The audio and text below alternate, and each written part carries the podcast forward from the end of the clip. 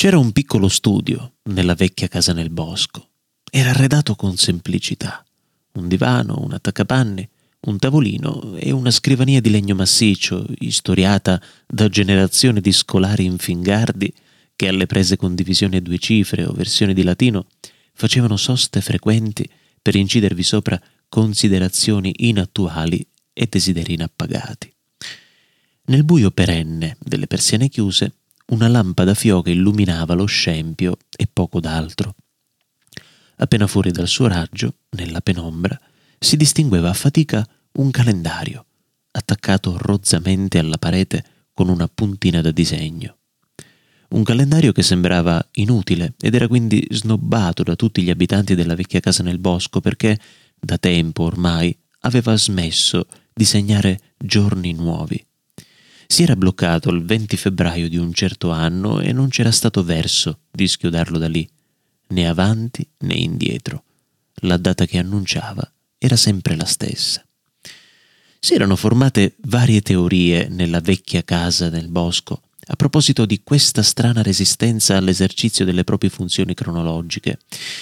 Il 20 febbraio di quell'anno era stato un giorno ricco, come solo sanno esserlo i giorni non di denari o di conquiste, ma di promesse.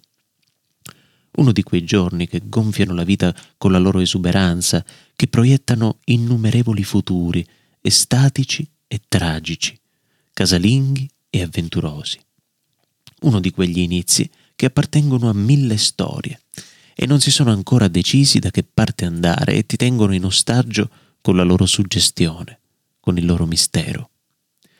Qualcuno sosteneva che il calendario era rimasto affascinato dal mistero e non aveva saputo districarsene, anzi aveva preferito crogiolarvisi dentro, tanto era il piacere che davano tutti quegli esiti possibili, tutto quel senso di essere giovani e pieni di speranze. E c'era chi volgeva questa spiegazione in un rimprovero. Aveva paura di impegnarsi, dicevano. Se avesse girato pagina, si sarebbe accorto che le cose erano poi andate di fatto in un modo o nell'altro e preferiva non assumersene la responsabilità. Per non parlare di chi la metteva riduttivamente in termini molto materiali, cioè si era inceppato qualcosa e occorreva comprarne un modello nuovo perché un calendario che segna sempre la stessa data è perfino peggio di un orologio fermo. Questo almeno due volte al giorno dall'ora esatta, ma quello bisognerebbe che il mondo ricominciasse da capo e arrivasse al medesimo punto. L'anziano signore, che sedeva ogni mattina alla scrivania, però, non si curava di queste teorie e certo non intendeva disfarsi del calendario. Chiudeva la porta del piccolo studio con la scusa di immergersi in chissà quali ricerche, ma il in realtà era per stare solo, per non sentire chiacchiere e per poter pensare con calma.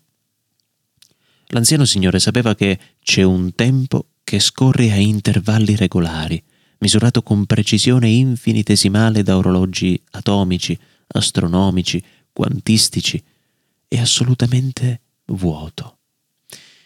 E ce n'è un altro, pieno di emozioni, di volti ed eventi significativi, di effetti, di sogni che hanno colorato un'intera stagione della nostra esperienza. Un altro tempo, un tempo misurato dai ricordi, il tempo di quel calendario.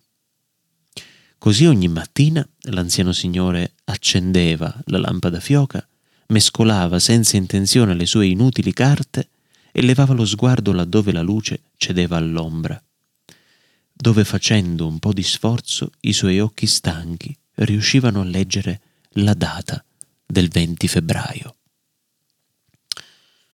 Da pensare a un episodio che ho vissuto una volta un po' di anni fa entrando in, eh, in un ex eh, orfanotrofio ormai diroccato che si trova nel mio paese, diroccato e abbandonato da circa gli anni 70.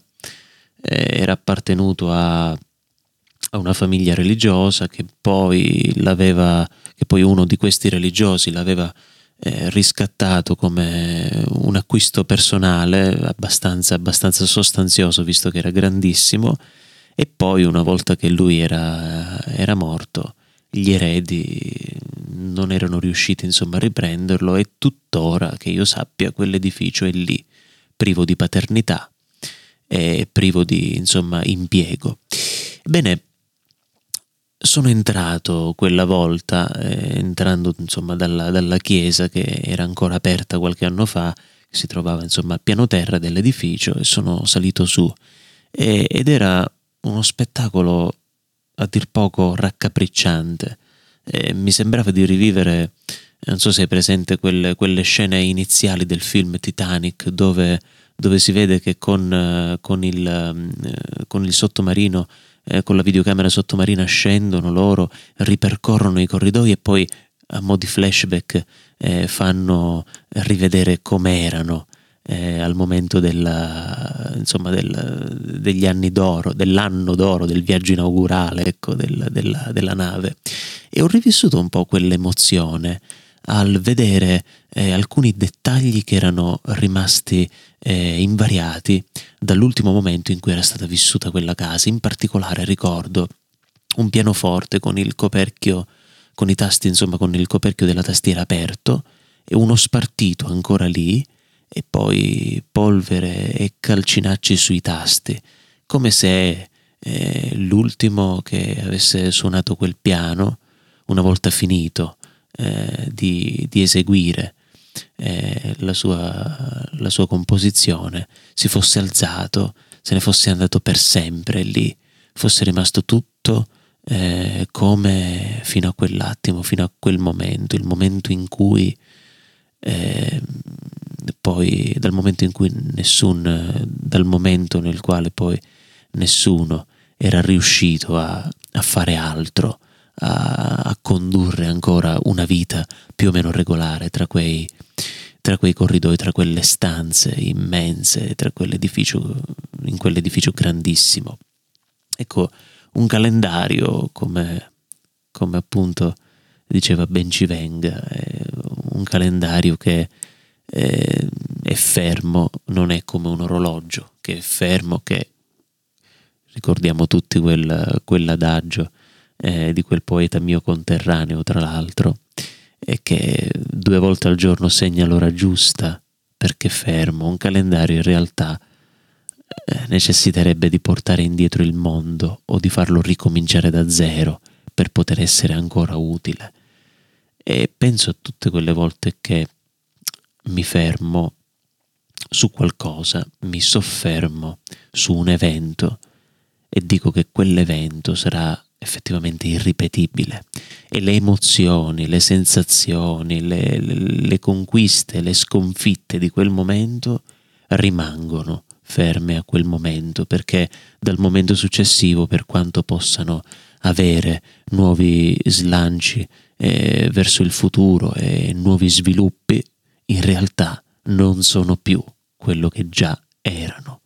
È un discorso legato al tempo anche questo come quel discorso di Coelet che abbiamo fatto qualche, qualche episodio fa.